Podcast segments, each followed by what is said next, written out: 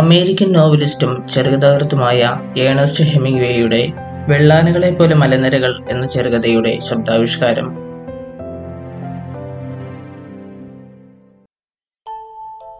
Ebro താഴ്വരയ്ക്ക് കുറുകെയുള്ള മലനിരകൾ നീണ്ടതും വെളുത്തതുമായിരുന്നു. എന്നാൽ റെയിൽവേ സ്റ്റേഷന്റെ വശത്ത് ഒട്ടും തണലുണ്ടായിരുന്നില്ല. അവിടെ മരങ്ങളുമില്ലായിരുന്നു. സൂര്യന് കീഴിൽ രണ്ട് നിര റെയിൽ പാളങ്ങൾക്ക് നടുവിലായിരുന്നു സ്റ്റേഷൻ. അടുത്തു തന്നെ മറ്റൊരു കെട്ടിടം. അതൊരു ബാറായിരുന്നു. അതിൻ്റെ വരണ്ട നിഴലിൽ ഇട്ടിരുന്ന ഒരു മേശയ്ക്കിരുവശത്തുമായി അവർ ഇരുന്നു, അമേരിക്കക്കാരനും ആ പെൺകുട്ടിയും. മുളമണികൾ ചരടുകളിൽ കോർത്തുണ്ടാക്കിയ ഒരു കർട്ടനായിരുന്നു ആ ബാറിൻ്റെ കവാടത്തിന് കുറുകിയിട്ടിരുന്നത്. അത് ഈച്ചകളെ അകറ്റി നിർത്താനായിരുന്നു. പുറത്ത് പൊള്ളുന്ന ചൂട്. ബാഴ്സലോണയിൽ നിന്ന് മാഡ്രിഡിലേക്കുള്ള എക്സ്പ്രസ് ട്രെയിൻ നാൽപ്പത് മിനിറ്റുകൾക്കുള്ളിൽ സ്റ്റേഷനിൽ വരും. രണ്ട് മിനിറ്റ് അവിടെ നിർത്തിയിട്ട് അത് വീണ്ടും മാഡ്രിഡിലേക്ക് പുറപ്പെടും. "നമ്മൾ എന്താണ് കുടിക്കുക?" പെൺകുട്ടി ചോദിച്ചു. ധരിച്ചിരുന്ന തൊപ്പി അവളെടുത്ത് മേശപ്പുറത്ത് വെച്ചു. "വല്ലാത്ത ചൂട്," അയാൾ പറഞ്ഞു. "ബിയർ കുടിക്കാം." "രണ്ട് ബിയർ," അയാൾ ബാറിനുള്ളിലേക്ക് വിളിച്ചു പറഞ്ഞു. "വലിയ കുപ്പികളാണോ?" അപ്പോൾ വാതിൽക്കൽ പ്രത്യക്ഷപ്പെട്ട സ്ത്രീ ചോദിച്ചു. "അതെ, രണ്ട് വലിയ കുപ്പികൾ." ബാറിലെ സ്ത്രീ രണ്ട് ഗ്ലാസ്സുകളിൽ നിറയെ ബിയറും ഗ്ലാസ്സുകൾ വെക്കാനായി കമ്പിളി കൊണ്ടുള്ള രണ്ട് പാടുകളും അവർക്ക് മുൻപിൽ കൊണ്ടുവച്ചിട്ട് അവരെ മാറി മാറി ഒന്ന് നോക്കി. പെൺകുട്ടി അപ്പോൾ ദൂരെ മലനിരകളിലേക്ക് നോക്കുകയായിരുന്നു. മലനിരകൾ അപ്പോൾ സൂര്യപ്രകാശത്തിൽ വെളുത്തു തിളങ്ങുന്നുണ്ടായിരുന്നു. പക്ഷേ അവരിരുന്ന ഭാഗമൊക്കെ തവിട്ട് നിറമുള്ളതും വരണ്ടതുമായിരുന്നു. "അതൊക്കെ കാഴ്ചയിൽ വെള്ളാനകളെ പോലുണ്ട്," അവൾ പറഞ്ഞു. "ഞാനൊരിക്കലും ഒരൊറ്റെണ്ണത്തെ പോലും കണ്ടിട്ടില്ല." അയാൾ അത് പറഞ്ഞിട്ട് ബിയർ കുടിക്കാൻ എടുത്തു. "ഇല്ല, നിങ്ങൾ കണ്ടിട്ടുണ്ടാവില്ല."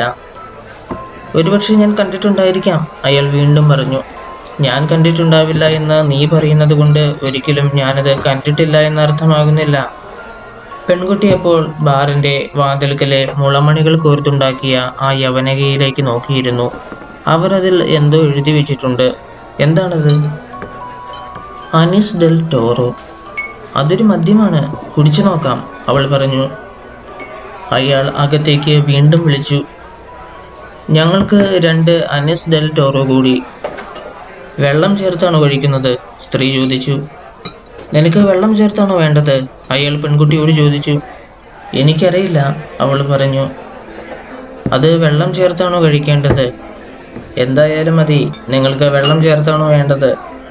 ബാറിലെ സ്ത്രീ വീണ്ടും അവരോട് ചോദിച്ചു. "അതെ, വെള്ളം ചേർത്ത് തന്നെ," അയാൾ പറഞ്ഞു. "ഇത് ലിക്വറിസ് പോലുണ്ട്," ഗ്ലാസ് താഴെ വെച്ചിട്ട് അവൾ പറഞ്ഞു. "എല്ലാ കാര്യങ്ങളും ഇതുപോലെ തന്നെയാണ്," അയാൾ പറഞ്ഞു. "വാസ്തവം," പെൺകുട്ടി പറഞ്ഞു. "എല്ലാത്തിനും ലിക്വറിസ് ചുവയാണ്, പ്രത്യേകിച്ചും നിങ്ങൾ വളരെ കാലമായി ആഗ്രഹിക്കുന്ന എന്തിനും. ഉദാഹരണമായി അബ്സിന്തേ. അബ്സിന്തേ വളരെ വീര്യമുള്ള ഒരു സ്വിസ് മദ്യമായിരുന്നു." "ഓഹ്, നിർത്തൂ. നിങ്ങൾ തന്നെയാണ് തുടങ്ങിയത്," പെൺകുട്ടി പറഞ്ഞു. "ഞാൻ സന്തോഷത്തോടെ ഒരു തമാശ പോലെയാണ് പറഞ്ഞത്." "ശരി, നമുക്ക് സന്തോഷത്തോടെ ഇരിക്കാൻ ശ്രമിക്കാം." "അത് തന്നെ, ഞാനിതിന് ശ്രമിക്കുകയായിരുന്നു. അതാണ് ഞാൻ പറഞ്ഞത് ആ മലകൾ വെളുത്ത ആനകളെ പോലെയുണ്ടെന്ന്. അത് തിളങ്ങുന്നുണ്ടായിരുന്നില്ലേ?" "അത് തിളങ്ങുന്നുണ്ടായിരുന്നു. എനിക്ക് മദ്യം രുചിച്ച് നോക്കണമെന്നുണ്ടായിരുന്നു. അതുമാത്രമല്ല, നമ്മളെപ്പോഴും ചെയ്തുകൊണ്ടിരുന്നത് ചുറ്റുപാടും നോക്കിക്കണ്ട് പുതിയ തരം മദ്യങ്ങൾ രുചിച്ചു നോക്കുക ആയിരുന്നില്ലേ?" "ഞാനും അങ്ങനെ കരുതുന്നു." പെൺകുട്ടി വീണ്ടും അകലെ മലനിരകളിലേക്ക് നോക്കിയിരുന്നു. "അതൊക്കെ മനോഹരമായ മലനിരകൾ തന്നെ," അവൾ പറഞ്ഞു. "പക്ഷേ യഥാർത്ഥത്തിൽ അത് വെളുത്ത ആനകളെ പോലെയല്ല. മരങ്ങൾക്കിടയിലൂടെ നോക്കുമ്പോൾ കാണുന്ന അവയുടെ തൊലിയുടെ നിറമാണ് ഞാൻ അർത്ഥമാക്കിയത്." "നമുക്കൊരു ഡ്രിങ്ക് കൂടി വേണ്ടേ?" "തീർച്ചയായും." ചൂട് കാറ്റിൽപ്പെട്ട് മുളമണികൾ കൊരുത്തുണ്ടാക്കിയ കർട്ടൻ അപ്പോൾ അവരുടെ മേശമേൽ വന്നടിച്ചു. "ബിയർ തണുത്തതും നല്ലതുമാണ്," അയാൾ പറഞ്ഞു. "മനോഹരം," പെൺകുട്ടി പറഞ്ഞു. "ജിഗ്, ഇത് വളരെ നിസ്സാരമായൊരു ഓപ്പറേഷനാണ്," അയാൾ പറഞ്ഞു. "വാസ്തവത്തിൽ അതൊരു ഓപ്പറേഷനേ അല്ല." പെൺകുട്ടി അപ്പോൾ മേശയുടെ കാലുകൾ ഉറപ്പിച്ചു നിർത്തിയിരുന്ന നിലത്തേക്ക് നോക്കിയിരുന്നു. "നിനക്കതിന് വിരോധമില്ലെന്ന് എനിക്കറിയാം.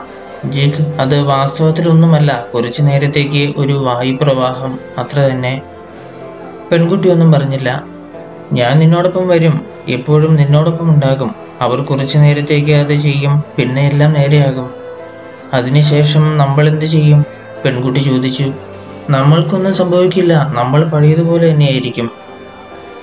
എന്തുകൊണ്ടാണ് നിങ്ങൾ അങ്ങനെ കരുതുന്നത്? നമ്മളെ അലോസരപ്പെടുത്തുന്ന ഒരേ ഒരു കാര്യം ഇതാണ്, അത് തന്നെയാണ് നമ്മളെ ദുഃഖിപ്പിക്കുന്നതും. പെൺകുട്ടി ബീഡ് കർട്ടനിലേക്ക് നോക്കിയിരുന്നു. പിന്നീട് പതുക്കെ കൈയിട്ട് അതിലെ രണ്ട് വള്ളികൾ എടുത്തു പിടിച്ചു. അത് കഴിഞ്ഞാൽ എല്ലാം നേരെയാകുമെന്നും നമ്മൾ സന്തോഷവാന്മാരായിരിക്കുമെന്നും നിങ്ങൾ കരുതുന്നുണ്ടോ? എനിക്കുറപ്പുണ്ട്, നീ ഭയപ്പെടേണ്ട ഒരു കാര്യവുമില്ല. ഇത് ചെയ്ത പലരെയും എനിക്കറിയാം. എനിക്കും അറിയാം, പെൺകുട്ടി പറഞ്ഞു. അത് കഴിഞ്ഞ് അവരെല്ലാം വളരെ സന്തുഷ്ടന്മാരുമായിരുന്നു. ശരി, അയാൾ പറഞ്ഞു, നിനക്ക് വേണ്ടെങ്കിൽ നീ അത് ചെയ്യണ്ട. നിനക്ക് വേണ്ടെങ്കിൽ അത് ചെയ്യാൻ ഞാൻ നിന്നെ നിർബന്ധിക്കുകയില്ല. പക്ഷേ അത് വളരെ നിസ്സാരമായൊരു കാര്യമാണെന്ന് എനിക്കറിയാം. നിങ്ങൾക്ക് യഥാർത്ഥത്തിൽ ഞാനത് ചെയ്യണമെന്നാണോ? ചെയ്യേണ്ട ഏറ്റവും നല്ല കാര്യം അതാണെന്നാണ് ഞാൻ കരുതുന്നത്. പക്ഷേ നിനക്ക് യഥാർത്ഥത്തിൽ അത് വേണ്ടെങ്കിൽ അത് ചെയ്യാൻ ഞാൻ നിന്നെ നിർബന്ധിക്കുകയില്ല എന്ന് മാത്രം. ഞാനത് ചെയ്യുകയാണെങ്കിൽ നിങ്ങൾക്ക് സന്തോഷമാകുമെന്നും എല്ലാ കാര്യങ്ങളും പഴയതുപോലെയാകുമെന്നും നിങ്ങൾ എന്നെ സ്നേഹിച്ചു തുടങ്ങുമെന്നും തന്നെയാണോ? ഞാനിപ്പോഴും നിന്നെ സ്നേഹിക്കുന്നുണ്ട്, നിനക്കതറിയുകയും ചെയ്യാം. എനിക്കതറിയാം. പക്ഷേ ഞാനിത് ചെയ്യുകയാണെങ്കിൽ പിന്നീട് എല്ലാം നല്ലതായിരിക്കുമെന്നും ഞാൻ ചിലതൊക്കെ വെളുത്ത ആനകളെ പോലെയാണെന്ന് പറയുകയും ചെയ്താൽ നിങ്ങൾക്ക് ഇഷ്ടമാകുമോ എന്നാണ് എനിക്കറിയേണ്ടത്. ഞാനത് തീർച്ചയായും ഇഷ്ടപ്പെടും. ഒരുപക്ഷെ ഞാനത് ഇപ്പോഴും ഇഷ്ടപ്പെടുന്നു. പക്ഷേ എനിക്ക് അതിനെപ്പറ്റിയൊന്നും ഇപ്പോൾ ആലോചിക്കാനേ കഴിയുന്നില്ല. മനസ്സിന് ആദ്യ പിടിക്കുമ്പോൾ ഞാൻ എങ്ങനെയാണെന്ന് നിനക്കറിയാമല്ലോ. ഞാനത് ചെയ്യുകയാണെങ്കിൽ പിന്നീട് നിങ്ങൾക്കൊരിക്കലും മനപ്രയാസമുണ്ടാവില്ലേ? ഞാനതിനെക്കുറിച്ച് ഓർത്ത് ഒരിക്കലും വിഷമിക്കില്ല. അത്രയ്ക്ക് നിസ്സാരമായൊരു കാര്യമാണിതെന്ന് എനിക്കറിയാം. എന്നാൽ ഞാനിത് ചെയ്യാം. എന്നെപ്പറ്റി എനിക്ക് യാതൊരു ശ്രദ്ധയുമില്ല. നീ എന്താണ് അർത്ഥമാക്കുന്നത്? ഞാൻ എന്നെപ്പറ്റി ഒട്ടും വേവലാതപ്പെടുന്നില്ല എന്ന് തന്നെ. പക്ഷേ എനിക്ക് നിന്റെ കാര്യത്തിൽ ശ്രദ്ധയുണ്ട്. അത് ശരി, പക്ഷേ എന്നെപ്പറ്റി ഞാൻ തീരെ ശ്രദ്ധിക്കുന്നില്ല. ഞാനത് ചെയ്യാം, അപ്പോൾ എല്ലാം നേരെയാകും. അങ്ങനെയാണ് നീ കരുതുന്നതെങ്കിൽ നീ അത് ചെയ്യണമെന്ന് ഞാൻ ആഗ്രഹിക്കുന്നില്ല. പെൺകുട്ടി അപ്പോൾ എഴുന്നേറ്റ് റെയിൽവേ സ്റ്റേഷൻ്റെ അരികിലേക്ക് നടന്നു. എതിർവശത്ത് ധാന്യവയലുകളും എബ്രോ നദിയുടെ കരയിൽ വൃക്ഷങ്ങളും ഉണ്ടായിരുന്നു. ദൂരെ നദിക്കുമപ്പുറത്ത് മലനിരകളായിരുന്നു. ഒരു മേഘത്തിൻ്റെ നിഴൽ ധാന്യവയലുകൾക്ക് മുകളിലൂടെ കടന്നുപോയി.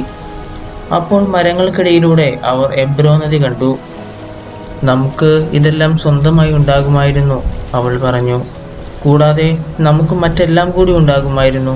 പക്ഷേ ഓരോ ദിവസവും നമ്മളതെല്ലാം കൂടുതൽ കൂടുതൽ അസാധ്യമാക്കി തീർക്കുകയാണ്. നീ എന്താണ് പറഞ്ഞത്? നമുക്കെല്ലാം ഉണ്ടാകുമായിരുന്നു എന്ന്. നമുക്കെല്ലാം ഉണ്ടാകും? ഇല്ല, നമുക്കത് സാധിക്കില്ല.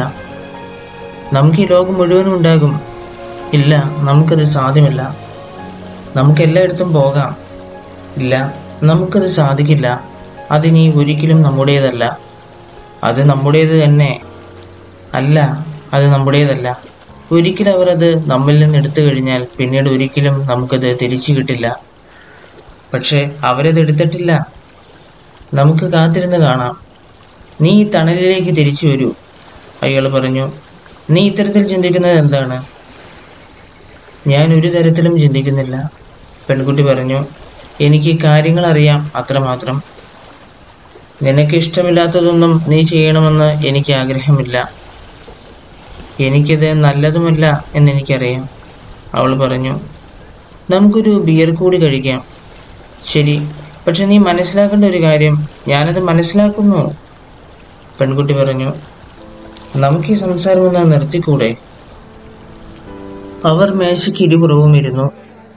പെൺകുട്ടി വീണ്ടും നദിയില്ലാത്ത വശത്തെ വരണ്ട മലകളിലേക്ക് നോക്കിയിരുന്നു. അയാൾ അവളെയും മേശമേലും നോക്കിക്കൊണ്ടിരുന്നു. അയാൾ വീണ്ടും പറഞ്ഞു, നീ ഒന്ന് മനസ്സിലാക്കണം. അതായത് നിനക്കത് ഇഷ്ടമില്ലെങ്കിൽ നീ അത് ചെയ്യണമെന്ന് ഞാൻ ആഗ്രഹിക്കുന്നില്ല. നിനക്കതെന്തെങ്കിലും ആണെങ്കിൽ ഞാൻ ഇതുപോലെ മുൻപോട്ട് പോകാൻ തയ്യാറാണ്. അത് നിങ്ങൾക്ക് യാതൊന്നുമല്ലേ? നമുക്ക് ഒരുമിച്ച് പോയിക്കൂടെ? അതെനിക്ക് അർത്ഥമുള്ളത് തന്നെ. പക്ഷേ എനിക്ക് നിന്നെ മാത്രം മതി, എനിക്ക് മറ്റാരെയും വേണ്ട. ഞാൻ പറഞ്ഞത് വളരെ നിസ്സാരമായൊരു കാര്യമാണെന്നും എനിക്കറിയാം. അതെ, അത് വളരെ ലളിതമാണെന്ന് നിങ്ങൾക്കറിയാം. നിനക്ക് എങ്ങനെ വേണമെങ്കിലും വ്യാഖ്യാനിക്കാം, പക്ഷേ അത് വളരെ ലളിതമാണെന്ന് എനിക്കറിയാം. നിങ്ങൾ എനിക്ക് വേണ്ടി ഒരു കാര്യം ചെയ്യുമോ? നിനക്ക് വേണ്ടി ഞാൻ എന്തും ചെയ്യും. നിങ്ങൾ ദയവായി ദയവായി ഒന്ന് മിണ്ടാതിരിക്കുമോ? അയാൾ ഒന്നും പറഞ്ഞില്ല. സ്റ്റേഷൻ്റെ മതിലിനോട് ചേർത്ത് വെച്ചിരിക്കുന്ന അവരുടെ ബാഗുകളിലേക്ക് നോക്കുക മാത്രം ചെയ്തു. അവർ പലപ്പോഴായി താമസിച്ച അനേകം ഹോട്ടലുകളുടെ ലേബലുകൾ അതിൽ ഒട്ടിച്ചിരുന്നു. നീ അത് ചെയ്യണ്ട, അയാൾ പറഞ്ഞു. അപ്പോൾ ബാറിൽ നിന്ന് ആ സ്ത്രീ രണ്ട് ഗ്ലാസ്സുകളിൽ ബിയറുമായി വന്ന് അവരുടെ മുൻപിൽ വെച്ചിരുന്ന കമ്പിളിപ്പാടുകളിൽ വെച്ചു. ട്രെയിൻ ഇനി അഞ്ച് മിനിറ്റുകൾക്കകം വരും, അവർ അറിയിച്ചു. അവരെന്താണ് പറഞ്ഞത്? അവൾ അയാളോട് ചോദിച്ചു. ട്രെയിൻ അഞ്ച് മിനിറ്റുകൾക്കുള്ളിൽ വരുമെന്ന് അയാൾ പറഞ്ഞു. അപ്പോൾ പെൺകുട്ടി നന്ദി സൂചകമായി ആ സ്ത്രീയുടെ നേരെ പ്രസന്നതയോട് ചിരിച്ചു. ബാഗുകൾ സ്റ്റേഷൻ്റെ മറ്റേ വശത്തേക്ക് ഞാൻ മാറ്റിവെക്കാം, അയാൾ പറഞ്ഞു. അപ്പോൾ പെൺകുട്ടി അയാളെ നോക്കി ചിരിച്ചു. ശരി, എന്നിട്ട് തിരിച്ചു വരൂ, നമുക്ക് ഈ ബിയർ തീർക്കണം. അയാൾ രണ്ട് വലിയ ബാഗുകൾ പൊക്കിയെടുത്ത് സ്റ്റേഷൻ ചുറ്റി അതെടുത്ത് പ്ലാറ്റ്ഫോമിലേക്ക് കൊണ്ടുപോയി. എന്നിട്ട് ട്രെയിൻ വരുന്നുണ്ടോ എന്നറിയാൻ പാളങ്ങൾക്ക് മുകളിലൂടെ അകലേക്ക് നോക്കി. ട്രെയിൻ വരുന്നുണ്ടായിരുന്നില്ല. തിരിച്ചു വരുമ്പോൾ അയാൾ മറുവശത്ത് നിന്ന് ബാറിനുള്ളിൽ കയറി. ട്രെയിൻ വരാനായി കാത്തിരുന്ന യാത്രക്കാരെല്ലാം അവിടെ കുടിച്ചുകൊണ്ടിരുന്നു. അയാൾ ഒരു പെഗ് അനിസ് ബാറിനുള്ളിൽ വെച്ച് കഴിച്ചിട്ട് യാത്രക്കാരെ നോക്കി. അവർ ന്യായമായും ട്രെയിൻ കാത്തിരിക്കുന്നവരായിരിക്കണം, അയാൾ ഊഹിച്ചു. പിന്നീട് ബീഡ് കർട്ടനിടയിലൂടെ പെൺകുട്ടിയുടെ അടുത്തേക്ക് പോയി. അവൾ മേശക്കരികെ തന്നെ ഇരിക്കുന്നുണ്ടായിരുന്നു. അവൾ അയാളെ നോക്കി ചിരിച്ചു. നിനക്ക് എങ്ങനെ തോന്നുന്നു? അയാൾ പെൺകുട്ടിയോട് ചോദിച്ചു. എനിക്ക് നല്ലത് തന്നെ, അവൾ പറഞ്ഞു. എനിക്ക് ഒരു കുഴപ്പവുമില്ല, എനിക്ക് നല്ലത് തന്നെ.